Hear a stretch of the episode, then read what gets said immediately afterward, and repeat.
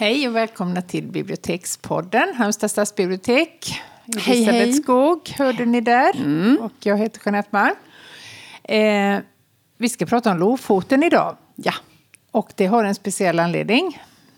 En av oss har ny- är nyligen hemkommen därifrån och hon är ganska uppfylld av detta fantastiska ställe, eller hur Elisabeth? ja, men det är jag. Och man kan fråga sig när här hemma i Halmstad, när det är mörkt och kallt i december, varför åka någonstans som är ännu mörkare och ännu kallare? Ja, jag har fattat inte. Nej, Nej. knappt jag heller. Jo då, jag vet mycket väl. Men det är, Nu vet du. Nu vet jag.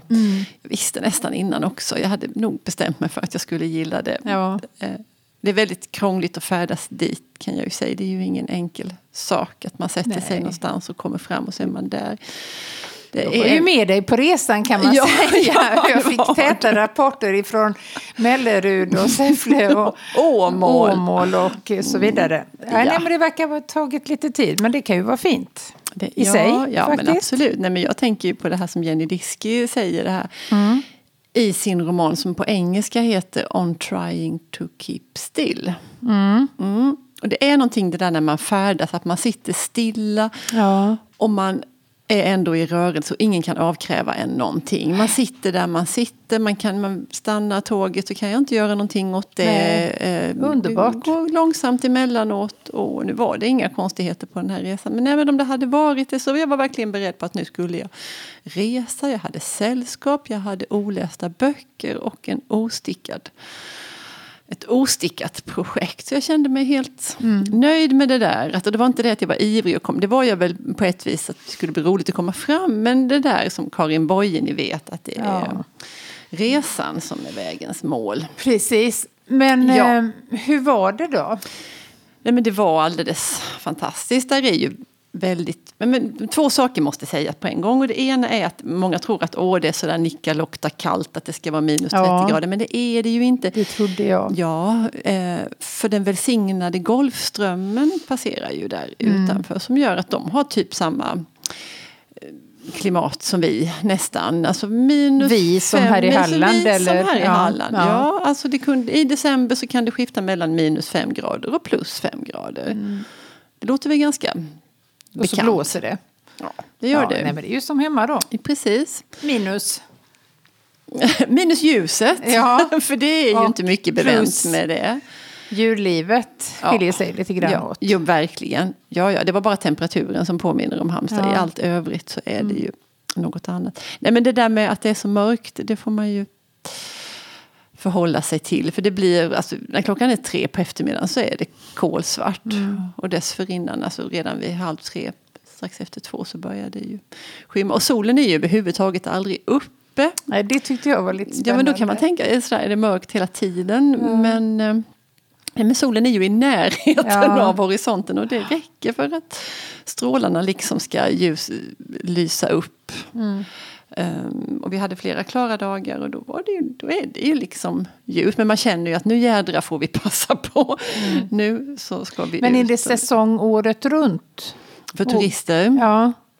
Ehm, Eller när det är men- högsäsongen ja, men Jag för dem? tror att på sommaren så är det säkert något helt annat. Ja. Eh, Men, men det pikar nog nu också för det var massa turister ifrån olika håll. Det var precis, vi, jo men för det är ju det här med valarna då som Ja, är... men de måste ju vara där året runt. Ja men inte alla valarna för Nej. nu just vid den här tiden så är det späckhuggarsäsong. Okej.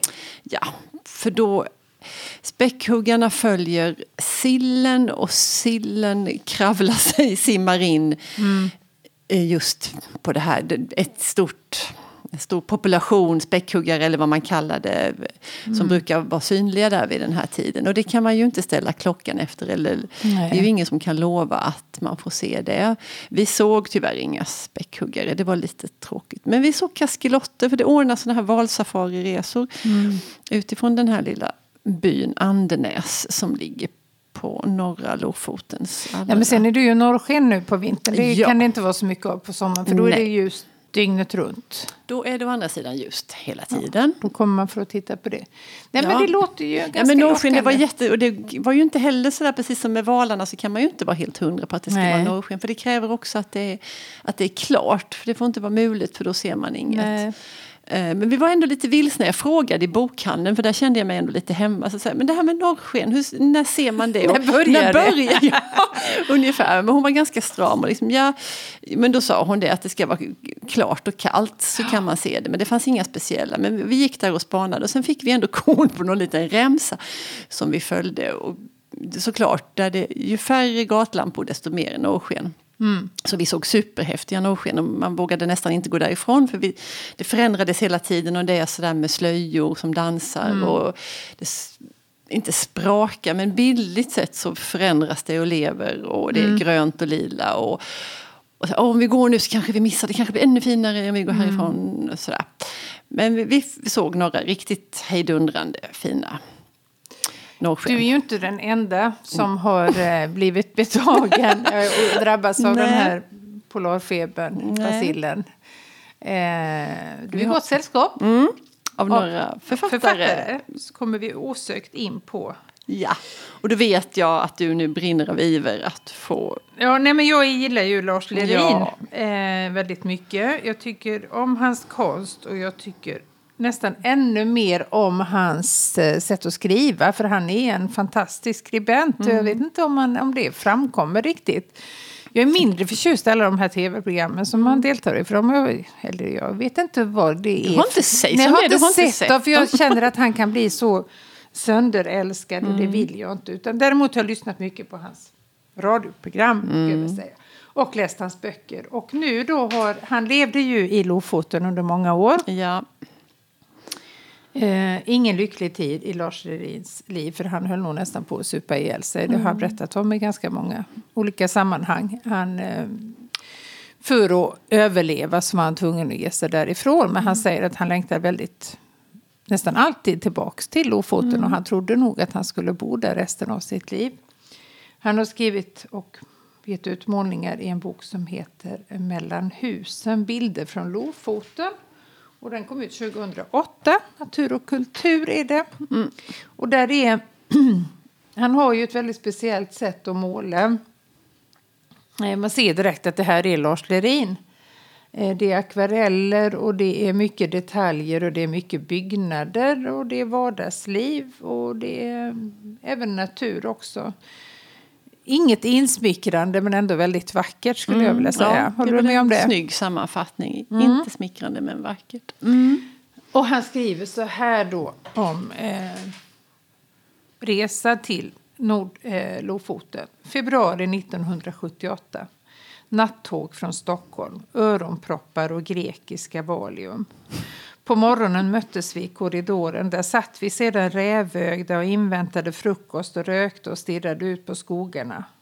Ullas dukrulle var för lång och Inga hade alldeles för tunga väskor och plastpåsar med strumpstickor och virknålar som stack ut. Plus kassettradio med Tchaikovsky och rödvin och kokt kyckling och ryggskott.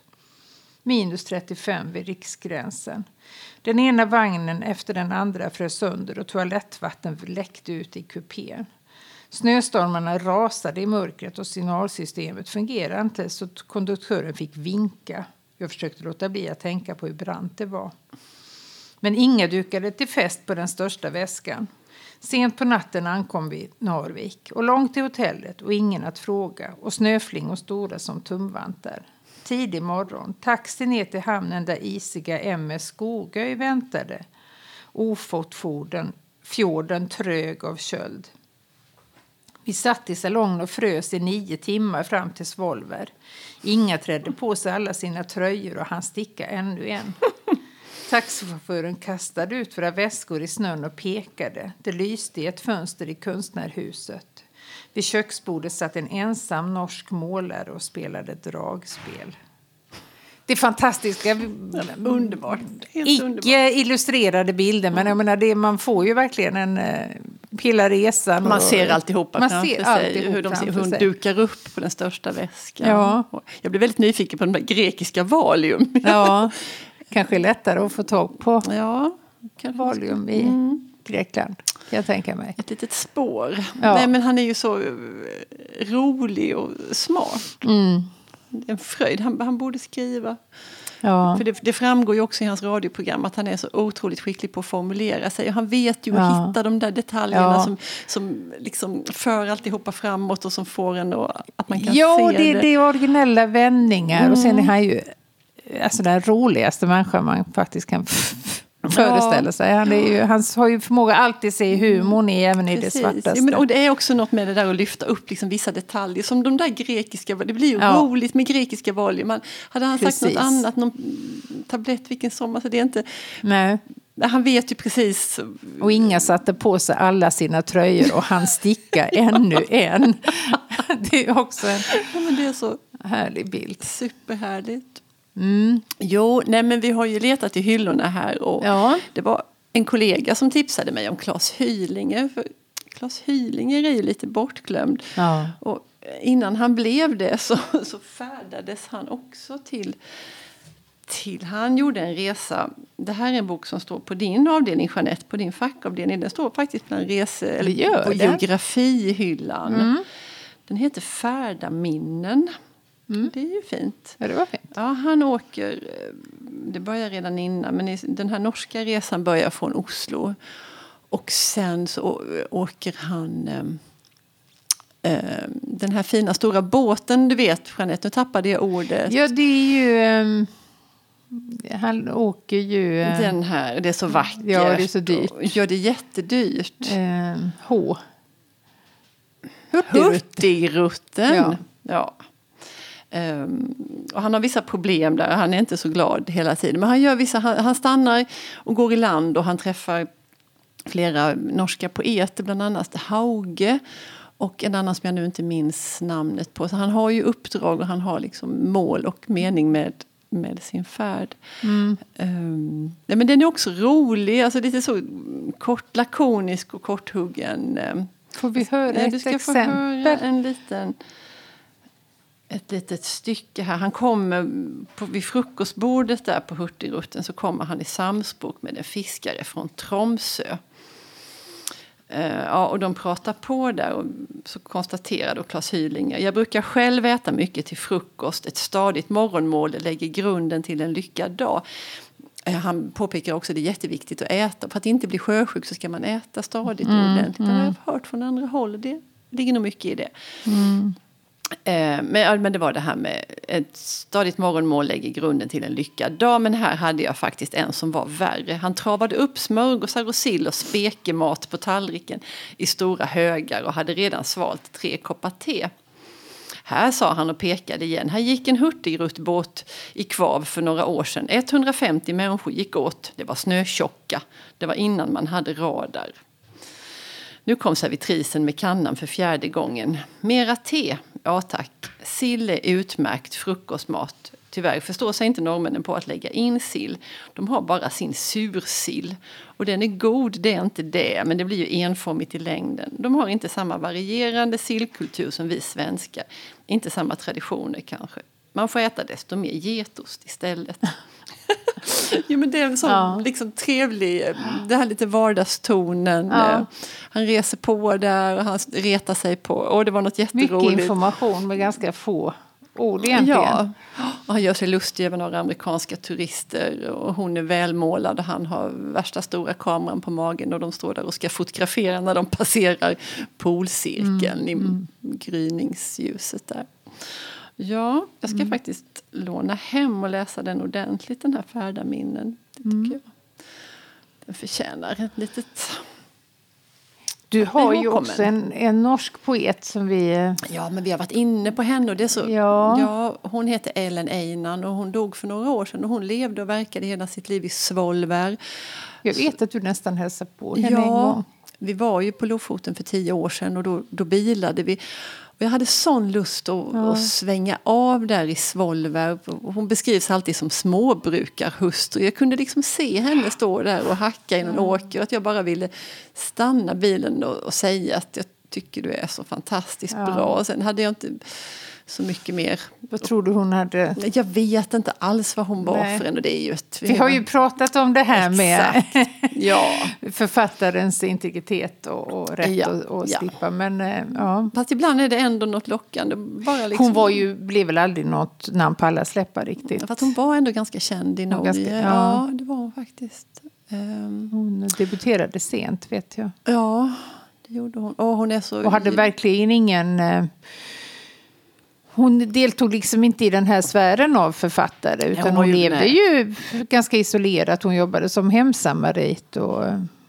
Precis. Och hon var ju absolut inte född in i något sånt här, Nej. in i det litterära etablissemang, etablissemanget. Men ändå väldigt originell Precis. och väldigt, väldigt bra. Men Ja. vi tänkte väl nästan att vi avslutar med en dikt av Ellen Einan. men det gör vi.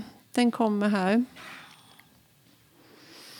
Jag ska vara i dörrarna och ska vara blank trädgård. Du ska vara en tjuv och komma tillbaka med bytet. Så ska vi två sväva över vattnen. Jag ska följa med till vackra hus.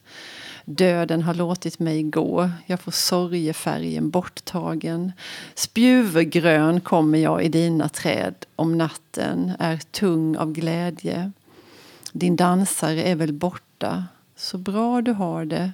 Kyliga små rum i barnahuset. Mun och ögon. Varma sömnhagar. Bjällror. Tack Elisabeth, tack Ellen Einan och tack för oss. Tack och hej! Hej då!